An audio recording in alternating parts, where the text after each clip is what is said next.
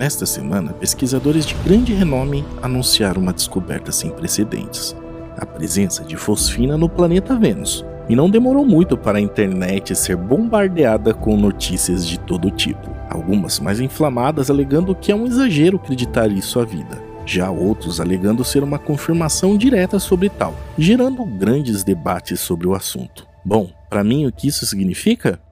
Significa algo muito maior e provavelmente a maior descoberta da história, ou pelo menos abre um precedente para algo que vai mudar completamente a forma como enxergamos o universo. Quer entender o porquê disso? Pois fique até o final já que no final vem a cereja do bolo que tenho certeza que vai surpreender você, assim como me surpreendeu. Bom, antes de jogarmos as cartas na mesa sobre o que isso significa para a humanidade, vamos entender rapidamente como e o porquê das coisas. A fosfina. A fosfina é um nome comum para hidreto de fósforo, que sob a pressão ambiente aqui na Terra é um gás incolor inflamável cujo ponto de ebulição é de menos 88 graus Celsius. Guarde essa informação.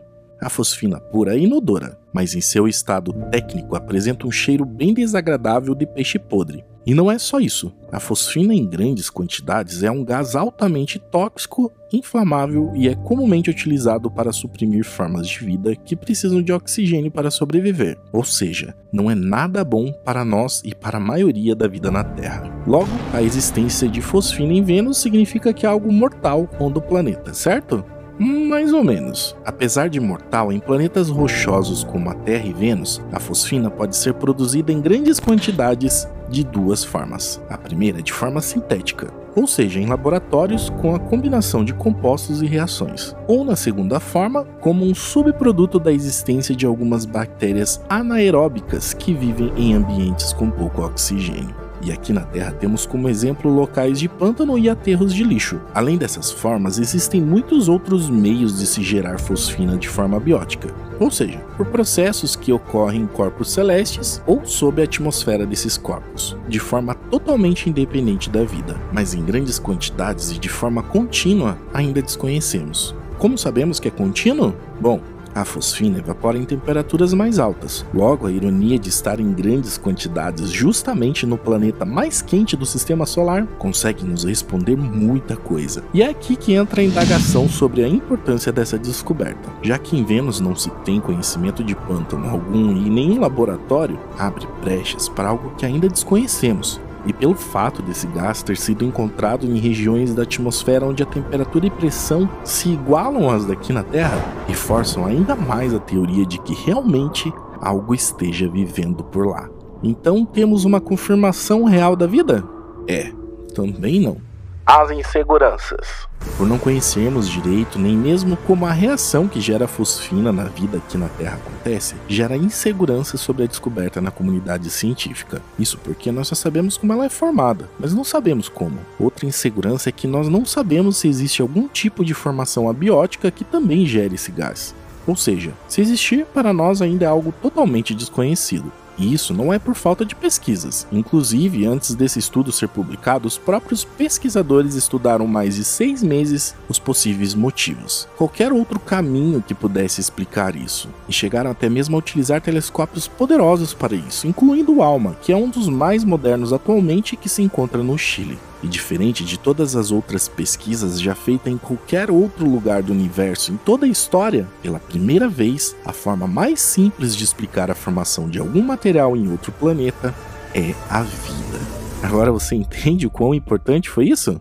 A ciência e o ceticismo. No mundo da ciência, o ceticismo sempre foi visto com bons olhos. Aliás, qualquer pesquisador que alegasse até 10 ou 15 anos atrás a existência de vida em qualquer lugar fora da Terra, por mais que as condições fossem favoráveis, tornava-se símbolo de chacota e muito provavelmente viam sua carreira ser destruída. E não precisamos ir muito longe para ver isso. O Curiosity, enviado a Marte em 2011 mesmo, podia perfeitamente ser equipado com tecnologia para detectar a vida no planeta vermelho, mas somente agora, em 2020, com o envio do Perseverance, finalmente temos uma missão com missão principal de detectar vida atual ou até mesmo do passado. Isso mostra que a visão da ciência está mudando, pois o que era antes motivo de chacota agora é uma possibilidade. Aliás, não só isso. Dia 9 de setembro, agora, pesquisadores publicaram um estudo onde vasculharam 10 milhões de estrelas em buscas de sinais de rádio para tentar detectar vida inteligente. E apesar de não ter encontrado nada, mostra que realmente esse tipo de busca está se tornando muito mais séria. Um alívio para o pessoal do SET, que mesmo por serem sustentados por órgãos sérios como a NASA e a ESA, por muitos anos foram meio que hostilizados por ter foco somente na busca de vida inteligente.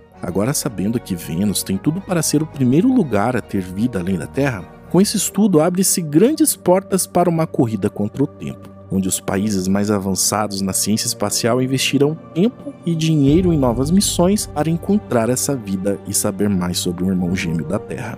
Ou seja, um planeta que, exceto pela Rússia, até pouco tempo atrás era meio que ignorado, agora vai ter toda a atenção que deveria. E isso é bom, porque ele é o planeta mais próximo de nós. Aliás, muito mais próximo que Marte, já que Marte fica entre 55 e 400 milhões de quilômetros de distância e Vênus fica entre 40 e 260 milhões de quilômetros de distância da Terra. E essa distância é o que mais coloca uma dúvida na cabeça, e que pelo menos para mim, acredito que para muitos pesquisadores, é a cereja do bolo quando falamos de vida, pois abre uma brecha para conhecermos o que pode ser nosso passado, futuro ou até mesmo algo totalmente novo que desconhecemos.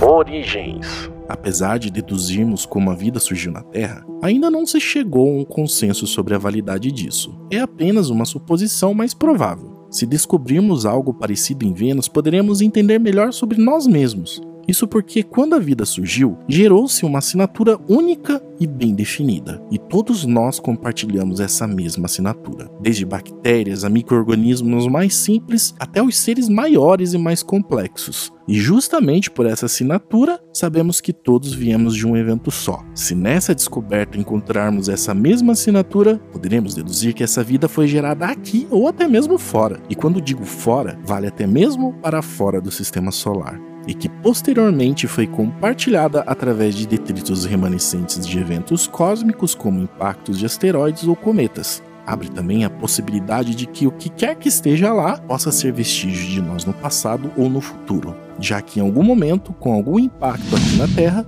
levou-se um pouco de nós para lá e assim se adaptaram e evoluíram de forma diferente da nossa. Olha o quanto podemos deduzir apenas com a confirmação da mesma assinatura.